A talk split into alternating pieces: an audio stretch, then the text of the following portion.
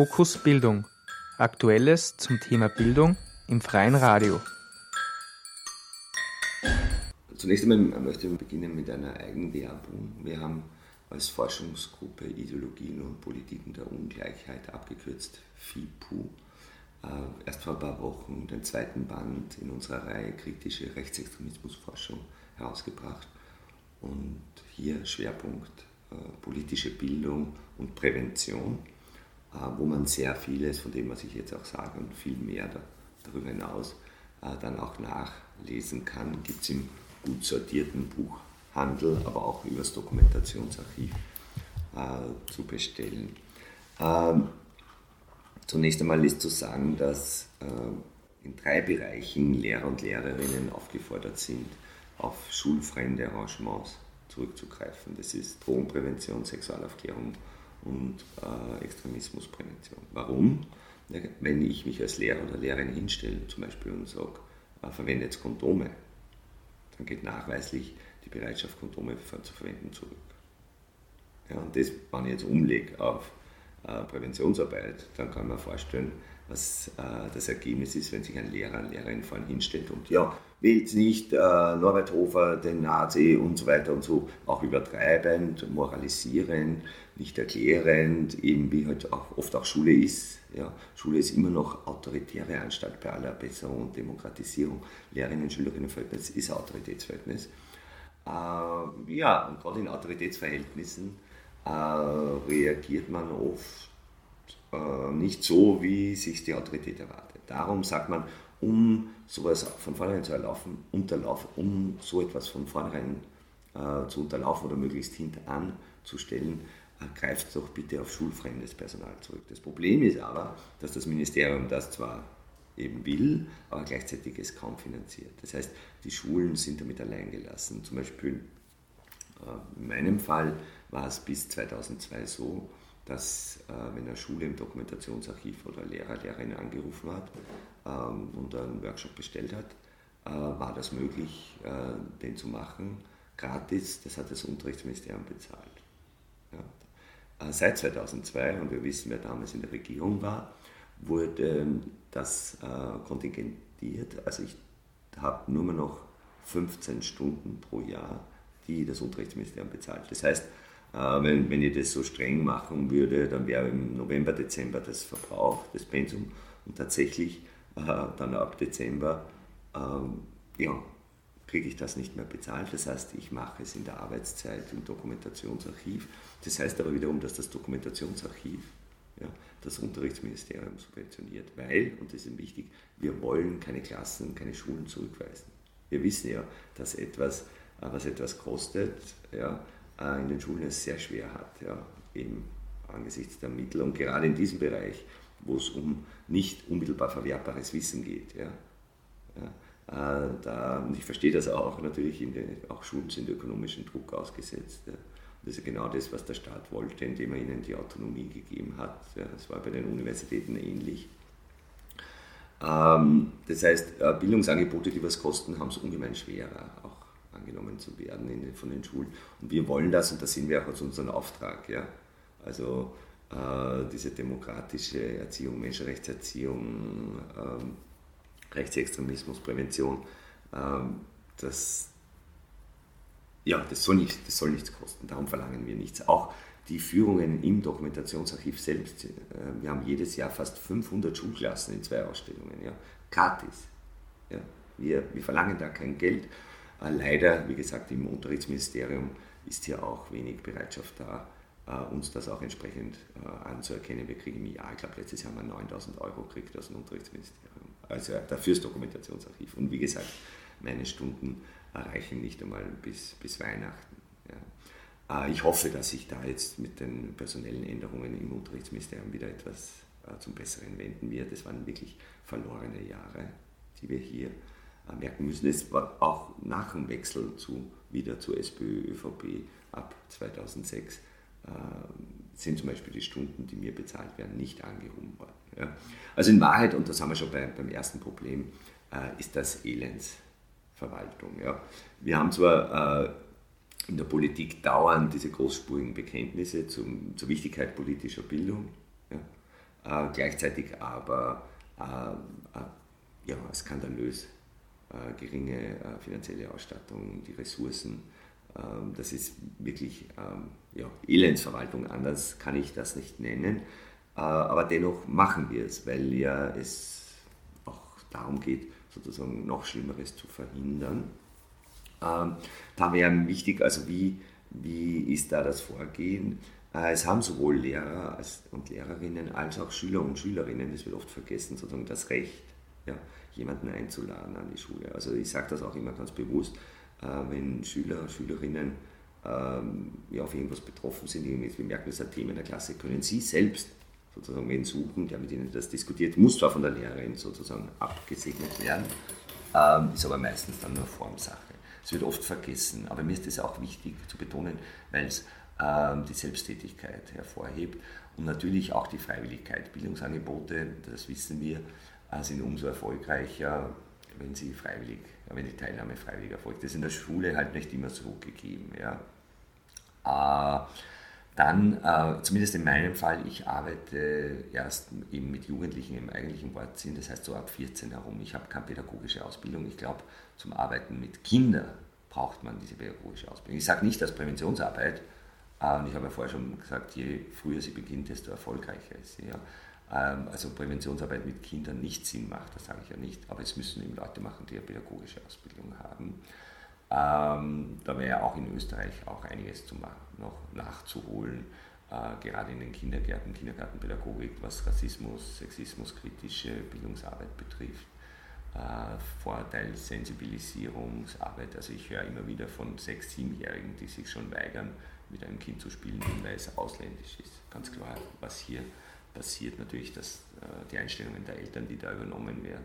Und da hätte ja äh, Kindergarten und Schule ganz wichtige Aufgaben auch ähm, gegen äh, die Sozialisationsinstanz oder Agentur Familie auch zu arbeiten. Ja, weil, nicht nur, weil die immer weniger ihrer Bestimmung gerecht wird, ja, das heißt, weil immer mehr Lehrer, Lehrerinnen sich auch beschweren darüber und zwar echt diese enorme Mehrbelastung, dass sie nicht nur sozusagen bilden sollen, sondern auch erziehen müssen mittlerweile wieder. Ja.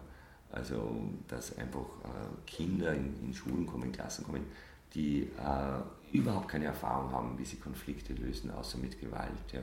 Die extrem gebiased sind, also vorteilsbeladen schon mit sieben, acht Jahren. Ja.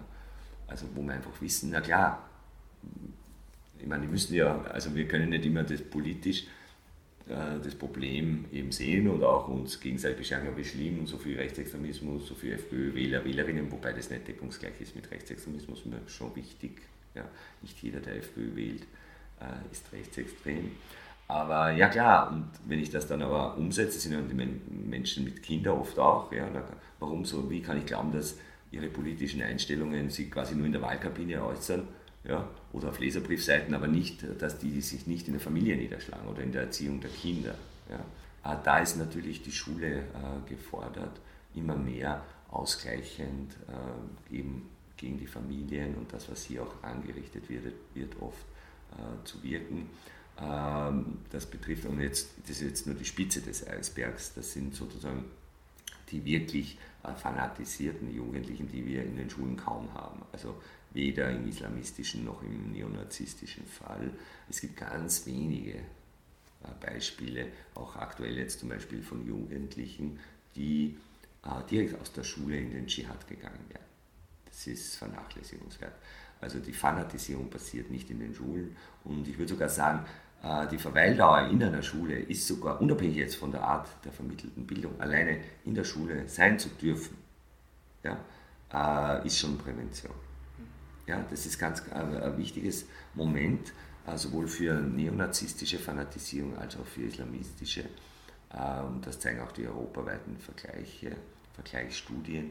Je länger jemand in einer Bildungseinrichtung verweilen darf, am besten bis 16 oder 18, also aber zumindest bis 16, äh, desto eher ist er gegenüber diesen Verlockungen, so unter Anführungszeichen, immunisiert. Das wäre mal äh, darum auch eine ganz wichtige bildungspolitische Forderung, ja, die Verlängerung der Schulpflicht, ähm, ja, dass man nicht jedes Jahr, wie in Wien 30 Prozent in den übrigen Bundesländern, 40 Prozent eines Jahrganges schon mit 14 sozusagen in die Produktion zwingt und den Zwängen, die am Arbeitsmarkt herrschen, gerade in Zeiten ökonomischer Krise, ja, eben 14-Jährige, die dazu nicht in der Lage sind, noch äh, mehr. Also betrifft natürlich nicht alle. Ich spreche jetzt vor allen Dingen äh, von Jugendlichen und die stellen ja die Problemgruppe dar, äh, die ja, als Kinder eher ja, wenig Anerkennung erfahren mussten, lieblose Erziehungsstile bis hin zu gewalttätig, extrem autoritären Erziehungsstilen. Ja.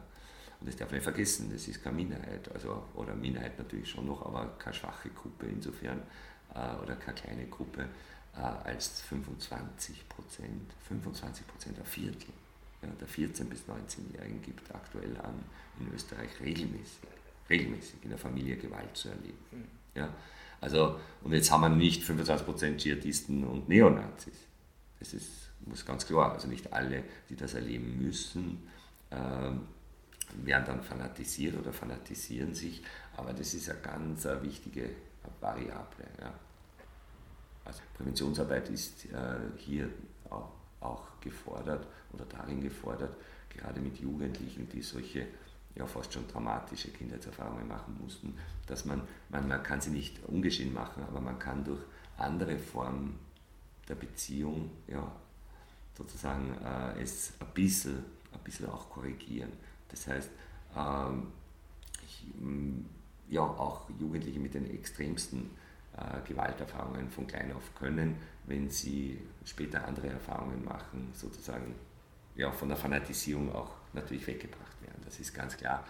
Ähm, ja, wie, wie läuft das dann tatsächlich ab? Also meistens leider eben viel zu spät, wenn es ein Problem in der Klasse gibt, werde ich von den Lehrer, Lehrerinnen angefragt. Es gibt aber ja noch weitere äh, Initiativen in ganz Österreich. Es würde jetzt zu weit führen, die alle aufzuführen. Aber zum Beispiel ganz wichtig sind äh, die Zivilcourage-Trainings, findet man unter www.zivilcourage.de äh, Trainings oder Zivilcourage.at, äh, die hier auch Vorteilssensibilisierung betreiben, ja, die österreichweit, ich glaube, pro Jahr, das zahlt das Unterrichtsministerium 300 bis 600, je nachdem, äh, Workshops auch gratis anbieten, ist jetzt natürlich auch nicht viel. Und es gibt in den einzelnen Bundesländern und das ist eben wichtig, auch diesen regionalen Bezug zu haben. Ich fahre gern, ich meine, ich fahre schon gern nach Vorarlberg und Tirol und arbeite auch gern. Letztens war ich in Kärnten in einer HTL. Es ist total spannend, auch rauszukommen von, aus Wien. Ja. Weil die Jugendlichen in Wien zum Teil, weiß nicht, ob es Sättigung ist, aber ich merke hier oft schon, ja, in manchen Schulen, manchen Klassen, Gegenden, ja, nicht wirklich viel Beteiligung, ja, eher so ein passives Konsumverhalten. Während mein Eindruck ist, ähm, am Land wird noch mehr diskutiert gewissermaßen. Es sind natürlich auch die Ressentiments größer, das muss man schon sagen, und das zeigen ja auch äh, Wahlergebnisse, Rassismusumfragen.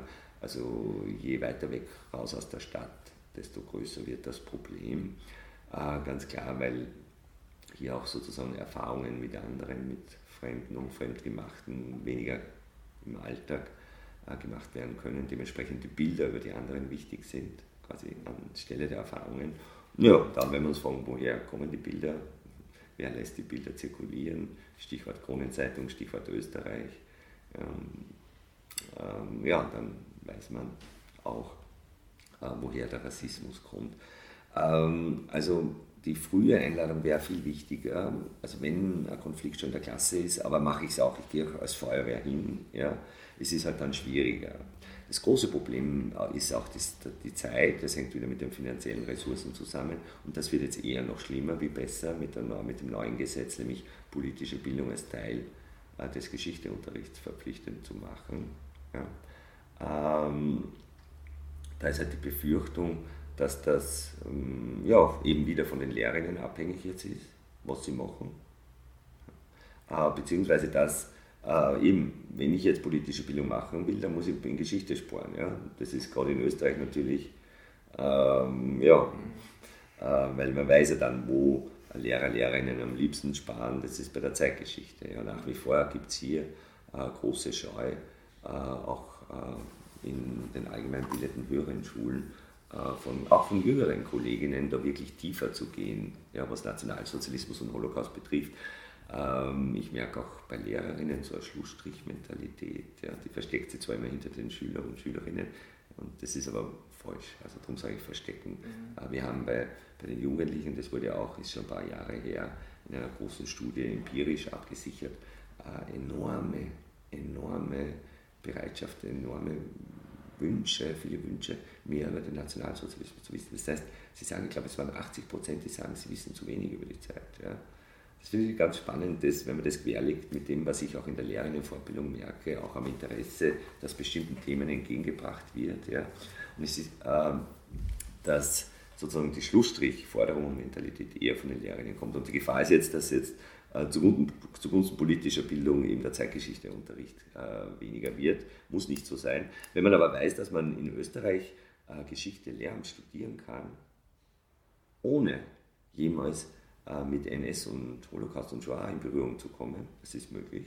Ja. Kann man vorstellen, äh, wie, wie auch, ich meine, es werden nicht viele machen, aber allein, äh, dass es äh, dass es die Möglichkeit gibt, äh, das Studium abzuschließen, ohne, ohne bei diesem Thema anzustreifen, ist, ist schon vielsagend. Ja, ähm, wie, wie, weil ich das gerade erwähnt habe, da ist es immer auch wichtig, eben ähm, hier darauf hinzuweisen, dass man nicht, wie früher war das immer so, hat ein naiver Glaube geherrscht, auch seitens der Verantwortungsträger, Trägerinnen, auch vieler Lehrer, Lehrerinnen, dass das Unterrichten quasi von Holocaust, äh, Shoah, Nationalsozialismus, also das, was man auch Holocaust Education nennt, äh, quasi automatisch eins zu eins zu einer Immunisierung führen würde.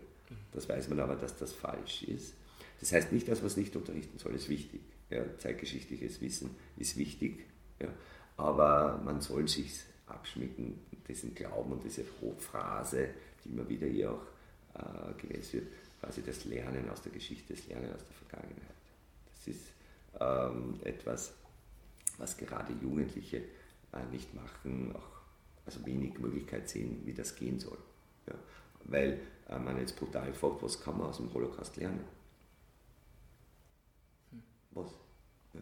Also ich, ich wüsste nichts. Ich meine, es gibt von, von Hannah Arendt eben diese wunderbare Formulierung, das Einzige, was man aus dem Holocaust lernen, ist die Pflicht, nicht zu gehorchen. Also es nimmt aber auch einen, Ausschnitt heraus. Ja. Äh, also es ist ähm, hier äh, zu warnen vor äh, überbordenden Erwartungen an den Zeitgeschichteunterricht. Ja. ja, es ist wichtig, dass passiert, also, dass er gemacht wird, gut gemacht wird, ja, mehr gemacht wird, Holocaust Education, ja, auch in der Ausbildung. Ja, es ist nicht einzusehen, warum Geschichtelehrerinnen das umschiffen können. Also es gehört verpflichtend gemacht. Das ist, ist, hat auch im Geschichteunterricht Hauptthema zu sein. Ja, 19. bis 20. Jahrhundert. Warum warum immer noch diese, ich meine, ich finde schon wichtig, auch Geschichte sozusagen im Längsschnitt zu unterrichten, ja, aber diese äh, Periodisierungswut, wie wir sie auch gerade unter Geschichtelehrer, Lehrerinnen haben, verstellt eher die Erkenntnis. Ja. Eben so lange, Frühzeit, Mittelalter und so weiter und so weiter, Neuzeit und dann bleibt am Schluss keine Zeit mehr, anstatt dass man äh, Themen, die heute relevant sind, wie das Verhältnis der Geschlechter, Rassismus, Antisemitismus und so weiter, äh, im historischen Längsschnitt bearbeitet, über die epochenübergreifend. Das wäre sozusagen der historisch der Zugang, der historisches Bewusstsein eher ermöglicht. Aber da stellt sich natürlich die Frage, ob das überhaupt gewünscht ist, sowas wie historisches Bewusstsein. Ja? Weil historisches Bewusstsein heißt auch Bewusstsein zu haben äh, einer Veränderbarkeit von Gesellschaft. Ja? Wenn man sieht, wie in der Vergangenheit sich Gesellschaft verändert hat, das heißt auch, dass in Zukunft Gesellschaft veränderbar ist. Ja? Und das wäre eben das Wichtige und da bin ich jetzt äh, bei der politischen Bildungsarbeit die eben unabhängig von Holocaust Education sozusagen zu wirken hat, äh, präventiv zu wirken hat, in einem umfassenden Sinn. Zunächst, äh, indem sie die Kompetenzen der Schüler, Schülerinnen vergrößert. Hier geht es vor allen Dingen um Medienkompetenz und Handlungskompetenz. Ja. Das heißt, äh, politische äh, Bildungsarbeit wirkt dort präventiv, äh, auch wo sie gar nicht Fanatismus, Extremismus zum Gegenstand hat. Ja. Nämlich je ähm, größer äh, die Fähigkeit ist, ja, die Verhältnisse zu durchschauen, bei allen Grenzen. Ja, ich sage einmal heller, ich habe zehn Jahre Politikwissenschaft studiert, ich kann nicht Globalisierung auch nicht bis zum letzten Ding durchdeklinieren. Ja. Es werden immer Fragen offen bleiben. Aber äh, diese Stärke, das Nichtwissen auszuhalten, das, die habe ich einfach. Ja. Und ja, das ist ja nicht schlimm. ich weiß natürlich, gerade in der Schule ist das nicht so leicht, auch für Lehrerinnen. Ja. wenn du in einer, in einer Institution wie der Schule nicht wissen, ja, dann kriegst du einen Fünfer, beziehungsweise äh, gereicht das auf irgendeine Art und Weise zum Nachteil. Äh, das wäre aber so wichtig, diesen Raum auch zu öffnen in der Schule. Ja? Es gibt Sachen, die können wir ja gar nicht wissen, die, also wie schwer äh, oder wie, wie anmaßend ist, ist schon die Vorstellung sozusagen oder der Wunsch, alles erklären und wissen zu können. Also da äh, bin ich eher so, habe eher den Zugang, Leute, es gehört eine Stärke dazu, auch Nichtwissen auszuhalten. Und nicht, und das passiert mit den Verschwörungstheorien, sozusagen diese Lücken im Wissen, quasi mit Schuldigen und Verantwortlichen, mhm. eben die Globalisierer, die Kapitalisten, ja, äh, wie sie dann genannt werden. Ähm, ja, mit dann, früher hat man gesagt, Sündenböcke, sozusagen diese Lücke im Wissen zu schließen. Also das wäre mal ganz wichtig. Aber wir sehen schon, wenn die, wenn die Lücken kleiner wird, ja, wenn die Menschen und auch junge Menschen äh, bereits äh, äh, ja, in ihrer Bereitschaft sozusagen und auch in ihren Fähigkeiten gestärkt werden, äh, die Verhältnisse sozusagen zu durchschauen, äh, dann sind sie weniger anfällig gegenüber diesen Verlockungen, äh, die ja alles, also die ja vorgeben, alles erklären zu können. Es gibt keine offenen Fragen mehr. Es gibt Sinn, wo kein Sinn ist. Das ist die Verlockung auch der Verschwörungstheorie. Ja. Für 13-, 14-, 15-Jährige ist es sehr schwer, Sinnlosigkeit auszuhalten. Es ist ein Thema der Adoleszenz. Ja. Und wenn ich jetzt auch noch Ereignisse habe von welthistorischem Ausmaß und Zeuge bin oder Zeugin, ja, und wo ich keinen Sinn sehe, ja, ist das fast ein unaushaltbarer Zustand. Und Verschwörungstheorien schafft es, und hier vor allem der Antisemitismus, äh, einen Sinn wo rein zu projizieren, wo kein Sinn ist, wie zum Beispiel in einer Naturkatastrophe. Mhm. Ja, es gibt Neonazis in Oberösterreich, die haben vom Bund Freier Jugend, die haben eben in ihrer Zeitung geschrieben, dass das Hochwasser 2002 ja, Millionen Schäden ja, von, den, äh, von der internationalen Hochfinanz mit ihren Wettersatelliten, also dass die Juden dahinter stecken. Ja, ja, also Sinn, wo kein Sinn ist. Und äh, solche Verschwörungstheorien eignen sich im Übrigen ganz gut auch für die äh, Präventionsarbeit. Also ich warne immer davor, äh, Vorurteile zu referieren und Verschwörungstheorien zu referieren, weil sie dann gemerkt werden. Ja, und ich glaube auch, dass sehr viel an der Kontinuität des Antisemitismus äh, auch der unfreiwilligen Tradierung in der Schule äh, zuzuschreiben ist. Mhm. Und darum sage ich Menschen, dann bitte nehmt so absurde Beispiele wie das, ja, äh, wo alle, auch die ansonsten fest im Verschwörungsdenken verankerten Jugendlichen lachen und sagen, das ist ein Blödsinn, das kann ja nicht sein. Ja. Nämlich, wenn man von diesem Extrembeispiel dann zeigen kann, ha, und warum ist dieser Blödsinn und das nicht, also da kann man dann sozusagen mhm. äh, von Bottom, also von oben nach unten äh, dann gehen. Ähm, wie gesagt, die Vergrößerung äh, der Fähigkeit und der Bereitschaft, die Verhältnisse durchschauen, ist, wäre mal der, der erste Schritt der Präventionsarbeit. Dann habe ich ähm, äh, schon viel weniger zu tun und das wäre im Früh in der politischen Bildung zu erreichen. Ähm, meistens aber setzt äh, Präventionsarbeit in der Schule eben erst auf der zweiten Stufe ein. Das ist die sogenannte sekundäre Prävention ähm, wenn es schon zu Artikulationen von Rassismus, Antisemitismus, meistens bei Jugendlichen in Verbindung mit Gewalttätigkeit, Drohung, Aufruf zu strafbaren Handlungen und so in den Klassen kommt, wenn auch schon Konflikte ausgebrochen sind, dann werde ich quasi wie die Feuerwehr oder andere, es gibt ja noch mehrere gerufen, eine Adresse, an die man sich zum Beispiel wenden kann, jetzt für Schulen vielleicht weniger. Ähm, die organisieren jetzt keine Schulworkshops, da würde ich schon sagen, im Dokumentationsarchiv nach wie vor anzurufen oder äh, bei Polis, die verwalten auch die vom Unterrichtsministerium finanzierten Workshops. Ich weiß aber nicht, ob da noch was da ist. Ähm, ja, beziehungsweise wie gesagt auch im Dokumentationsarchiv kann dann ähm, je nach Region und Interesse dann sehr schnell zuständige Kollegen und Kolleginnen nennen. Es gibt aber auch noch die Beratungsstelle Extremismus wo man sich äh, weniger jetzt ähm, mit dem äh, Wunsch nach Präventionsworkshops hinwenden kann, als wenn man ein Problem hat in den Klassen mit Schülern, mit Schülerinnen, die bestimmte Symbole zeigen, bestimmte Handlungen setzen, dann kann man dort anrufen äh, und sich beraten lassen, auf Wunsch auch gern anonym. Findet man leicht im Netz Beratungsstelle, Extremismus, äh, neu, relativ, mittlerweile auch schon wieder über ein Jahr, äh, Einrichtung im, also von Boja bundesweite offene Jugendarbeit eben im Auftrag des Familienministeriums. Ähm, ja, wie schaut die also dann, wie schauen die Workshops aus? Ein Problem ist, äh, neben dem zu spät gerufen werden, äh, dass äh, die Zeit zu kurz ist. Das hängt aber schon mit dem eingangs festgestellten fehlenden Problembewusstsein zusammen. Äh, weniger auf Seiten der Lehrer, Lehrerinnen, die sagen ja selbst, die haben zu nichts Zeit. Ja. Es muss immer mehr Stoff, in, quasi immer in gleichbleibender oder weniger Zeit äh, vermittelt werden. Das heißt, äh, ja, in der Regel sind es zwei Einheiten nur wo ich mit den Schüler, Schülerinnen arbeite und was kann man in 100 Minuten machen. Ja, da kann man gerade Anstoß geben, äh, zum Nachdenken anregen und das ist auch, also ich bin da sehr bescheiden, was die Wirkung der Prävention betrifft. Ich äh, fordere sie eben auf, ähm, und das wäre sozusagen mein Traum, also eben neben dem Anstoß geben, und das ist auch mein Wunsch, der nicht immer gleich in Erfüllung geht, aber sozusagen dann weiter zu sprechen in der Klasse, im äh, unter Freunden, Freundinnen, Kreis. Wir wissen ja, dass das Biergruppenlernen das erfolgreicher ist. Ja? Handlungslernen, das sich selbst aneignen auch, äh, nicht von Erwachsenen übernehmen müssen, von Wissen, dass das viel erfolgreicher ist. Ja? Und ich bin auch erwachsen, werde auch nicht jünger, wirke aber offenbar, das ist so mein Eindruck, was macht die Jugendliche spiegeln, auf sie jünger wie ihr 30-jähriger Lehrer oder Lehrerin. Das finde ich ganz interessant.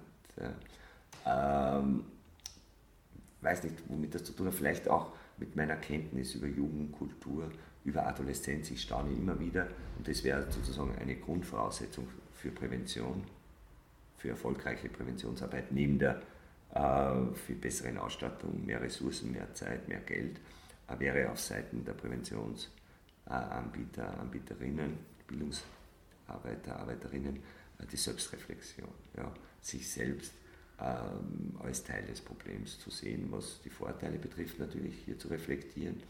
Ähm, und auch das ist sehr schwer mit Lehrer, Lehrerinnen zu machen. Und ich weiß nicht, ob wirklich die Erinnerungen so verschüttet sind oder ob sie Angst haben vor den Kollegen und Kolleginnen. Aber ich fordere immer wieder auf, ähm, gerade am Anfang von Workshops, wenn Zeit dazu ist, ja, die Augen zu schließen, sich zu erinnern, nach innen zu gehen und sich an die Adoleszenz zu erinnern und, äh, ja, und die Gefühle eben zu nennen, äh, die, man, die dann hochkommen. Das ist gar nicht so leicht. Ähm, ich weiß nicht, ob sie sich nicht erinnern können, ich weiß nicht. Aber das wäre so wichtig, weil ich kann ja nicht die Jugendlichen gegenübertreten, ohne zu wissen, was sie gerade durchmachen. Ich muss mir reinversetzen können. Ich kann von einem Jugendlichen nicht erwarten, dass er sich in einen Erwachsenen reinversetzt. Aber von einem Erwachsenen kann ich mir erwarten, dass er sich in einen Jugendlichen reinversetzt. Und ich bin immer wieder überrascht, auch wenn ich Zeuge, manchmal werde ich auch Zeuge pädagogisch entgleisender Situationen zwischen Lehrerinnen und Schülerinnen. Und da habe ich, Alter, denke mal, stehe daneben, denke mal, das ist doch Sprachverwirrung. Ihr versteht euch nicht gerade. Hallo, ihr lebt in zwei verschiedenen Welten sozusagen. Und da wäre es Aufgabe der Lehrerin, zu, nachzudenken, ja, was macht die gerade mit, was geht da gerade ab und da kann man sich erinnern. Wem, also da müsste man sich erinnern können, sagen wir so. Das wäre eine, äh, ja, eine, eine Grundbedingung auch um mit Jugendlichen arbeiten zu können. Äh, hier müsste in der Aus- und Fortbildung viel mehr passieren. Und dann, wie gesagt, jetzt was konkret meine Arbeit mit den Gruppen, die eben, ja, äh, wie gesagt, eine Elendsverwaltung ist, eine Feuerwehrpolitik, viel zu kurz, viel zu spät, aber dennoch versuche ich das Beste daraus zu machen. Und wie geht das? Ja, da kann man viel lernen aus der Sozial- und Jugendarbeit. Ja, und ich will jetzt die Trennung der Professionen nicht aufheben, aber es, man kann auch voneinander lernen und eines, was man von der Jugendarbeit lernen kann, auch fürs pädagogische Setting, äh, ist die Wichtigkeit der Anerkennung und der Beziehungsarbeit. Ja. Wie vermittle ich auch rechts, äh, rechtsorientierten Jugendlichen oder schon ja, äh, neosalafistisch bis dschihadistisch orientierten Jugendlichen Anerkennung? Indem ich viel, ihnen viel Wissen spiegel über sie, über ihre Hintergründe. Also Wissen nicht nur was ich vorher gemeint habe, hey, ich weiß, wie es euch geht, ich habe das auch durchgemacht, schon lange aus, aber ich kann mich erinnern, ich weiß, wie ihr das Gefühl habt von Schuld und Scham und was ich was, welche Gefühle da auch hochkommen in der Adoleszenz oder nicht nur hochkommen, dauernde Begleiter, Begleiterinnen sind. Äh, nein, ich weiß auch äh, über eure Wünsche, Sehnsüchte, Ängste, die andere sind wie von Erwachsenen, ja, ganz zentral, ganz oben bei Jugendlichen, ja, ist die Angst, eine geliebte Person zu verlieren. Freund, Freundin, Eltern. Das ist eine ganz massive adoleszente Angst, so wie die Angst vor Behinderung. Ja. Äh, die aber eher unbewusst ist. Also das spricht man dann eher von einer Phobie. Egal. Äh, also ich weiß, äh, was ihr durchmacht, ich weiß von euren Wünschen und Ängsten, ich weiß auch von der, vom gesellschaftlichen Zwang, den zu projizieren. Also das Wissen, das muss ich jetzt Ihnen nicht so verbalisieren, aber das muss ich immer mit mir mittragen. Und dann, und das muss ich schon artikulieren und Ihnen glaubhaft versichern, dass ich viel über Ihre ja, Subkulturen, auf die Sie sich beziehen, weiß. Also ich kenne Ihre Codes, ich verstehe sie. Ja? Also quasi auf Augenhöhe. Und immer aber dabei deutlich machen, hey, inhaltlich lehne ich das total ab. Ja? Politisch bin ich eigentlich der schlimmste Feind. Das muss dir immer bewusst sein. Ja? Ja, ich verstimme nicht in der Klasse. Das ist, also das wäre fatal, wenn man das tut. Ja? Ah, also politisch bin ich der schlimmste Feind, aber menschlich, hallo, ja, sind wir, also wie gesagt, ich, ich verstehe dich, ich will auch zu deinem, äh, und das ist sozusagen äh, diese, diese Notwendigkeit, äh, quasi als Voraussetzung des Erfolges auch, dass Jugendliche äh, sehen können oder erfahren können, wo sie sich selbst gefährden und schädigen durch Rassismus, Antisemitismus und so weiter. Ja? Also ich, ich äh, will dir sozusagen jetzt nichts aberziehen, ja, sondern ich will dir zeigen, wo du dich selbst sozusagen schädigst, ja, weil du ähm, mit, indem du die Vorurteile sozusagen so eine Chance gibst, dich zu beherrschen, ja, versperrst du äh, Erfahrungsmöglichkeiten, versperrst du dir, du kannst nicht mehr äh, wahrnehmen, ja, ähm, oder alles wahrnehmen, du lässt nur noch Teile durch. Ja. Das heißt, ist auch eine Form ja, von Einschränkung. Das ist wichtig. Rassismus, Antisemitismus schränkt auch Freiheit ein, ja, Handlungsmöglichkeiten. Äh, und über diese Schiene, wenn man sich den Jugendlichen nähert, also nicht von oben herab, ja, akzeptierend, beziehungssuchend, auch wenn es nur zwei Stunden sind, und immer dahinter blickend. Ja. Auch wenn die Aussage noch so schwer, äh, schwer man akzeptabel ist, sie sowieso nicht. Manche, viele Aussagen verletzen auch und ihr war Grenzen. Ja. Ich gehe auch, wenn es sein muss, gehe ich oder bitte die betreffende Person zu gehen. Ja. Ich will nicht mit jemandem in einem Raum sein, der Flüchtlinge vergasen möchte. Das ist, aber auch wenn es sozusagen an diesem Punkt schon eskaliert ist, äh, dann natürlich immer wieder nachfragen und das Gespräch mit der Person nicht ganz äh, aufgeben, so lange wie möglich versuchen, äh, die Brücken sozusagen intakt zu halten, aber klar Grenzen zu ziehen. Ja. Und das ist das Strafrecht auf jeden Fall, äh, aber auch persönliche Grenzen. Und das ist mein Eindruck, ist viel erfolgreicher. Also wenn ich sage, das ist verboten, ja, dann wirkt es bei den Jugendlichen, weil sie doch sehr autoritär sind und gehorchen, ja, auch oft. Äh, aber bei anderer Gelegenheit, also das, wie so oft, das wird eher interessant sein, kein verinnerlicht, also nicht die Einsicht, warum das verboten ist, also warum wir es nicht tun sollen, wird eher dann geringer und darum ähm, spreche ich lieber statt von so juristisch-polizeilichen Grenzen von persönlichen Grenzen. Hey, das ist meine persönliche Grenze. Ich, ähm, ich will nicht mit jemandem im Raum sein, der das macht. Ja? Und hier ist es auch wichtig, ähm, die Jugendlichen, wie gesagt, dürfen mehr äh, als Erwachsene bei mir, also die Sagbarkeitsgrenze ist eh deutlich drüber wie im nicht-pädagogischen Setting, aber dennoch muss man auch deutlich machen, wo, also, dass man nicht alles akzeptiert, äh, aber die Person eben schon. Hey, als Person akzeptiere ich die. Ja? Und wenn, wenn du willst, dass mehr daraus wird, dann fang darüber nachzudenken an, ähm, ja, über deine Ressentiments und Vorurteile. Und da, und das habe ich jetzt ganz bewusst, diese Formulierung gewählt, wenn du willst, dass mehr daraus wird, weil ich sehr genau weiß, dass in den zwei Stunden, wenn ich was anstoßen kann, dann nur über äh, Identifikation. Dass ich Jugendliche, und ich arbeite ja äh, mit gemischten Klassen, also das betrifft beide Geschlechter, ähm, aber sozusagen bestimmte Identifikationen gehen halt im gleichen Geschlecht sozusagen leichter gerade äh, in diesem Alter. Und ich weiß, und ich will jetzt sozusagen die, die Frauen nicht äh, pauschal und kollektiv sozusagen entlassen aus der Problematik. Wir haben das Problem genauso in Mädelsgruppen, aber bei weitem nicht so stark. Ja. Ähm, natürlich auch in der Verbindung dann mit der Gewalttätigkeit, wobei dann das Problem ist, dass äh, Ressentiment dort, wo sie sich nicht gewalttätig äußert, dann schon gar nicht mehr erkannt wird und als Problem. Das heißt, dass die Burschen äh, sowieso viel zu viel Aufmerksamkeit auch kriegen in dieser Hinsicht dass das Ressentiment der Mädels eher dann unterbelichtet bleibt. Aber es gibt auch schon einen wahren Kern. Und auch für die Präventionsarbeit heißt das natürlich, dass man das Geschlecht berücksichtigt, was das damit zu tun hat und auch geschlechterspezifische Angebote macht. Und mein Angebot eben an die Jungs ist, hey Leute, es gibt andere Formen der Männlichkeit, schaut es mir an. Ja? Ähm, und dann frage ich immer, findet ihr, findet ihr mich unmännlich? Ja, das ist ganz eine bewusste Frage, wo er so mit Klischee spielt.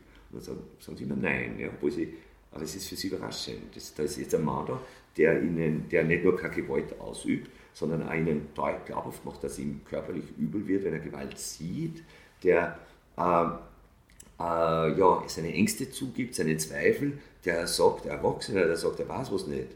Mhm. Ja, der Mann, ja, also so auch äh, Identifikationen zu lockern durch neue Identifikationen, ja, äh, und das weiß ich, das passiert auch ja, im Vor- und im Unbewussten, ja, und darum, äh, wie gesagt, äh, nehme ich auch die zwei Stunden an, weil ich ja, auf der einen Seite meine Fähigkeiten vertraue, ja, äh, und weiß, äh, auch wenn sie mir nur zwei Stunden so quasi kurz wahrnehmen, aber es bleibt, wenn sie sich in dieser kurzen Zeit mit mir identifizieren, ja, und vor allen Dingen eben die Jungs, dann bleibt was, dann passiert was, dann ist in ihnen so noch in zwei, drei, vier, fünf Jahren, ah, wenn, wenn sie sich an das Gesagte nicht erinnern, aber sie wissen sozusagen, sie haben Erinnerung von, von meiner Person und für das, was ich stehe.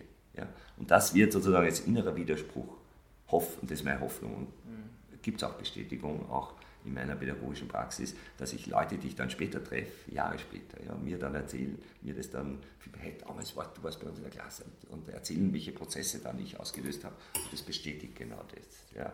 Also, ja, es wäre natürlich äh, schön, wenn mehr möglich wäre, äh, auch von der Ausstattung. Aber ich denke mal, dass man auch mit den wenigen, was uns Staat und Politik und Gesellschaft hier ermöglicht, dass man da auch einiges machen kann. Aber es ist natürlich ein Skandal, äh, dass äh, das so gering geachtet wird politisch und so finanziell so ausgehungert wird. Nämlich in Verbindung, wenn man dann wieder liest, was der Schule alles zugemutet wird, was Lehrer, Lehrerinnen alles leisten sollen. Ja, und dann werden sie dann oft auch in der, in der Luft, also hängen dann oft auch in der Luft.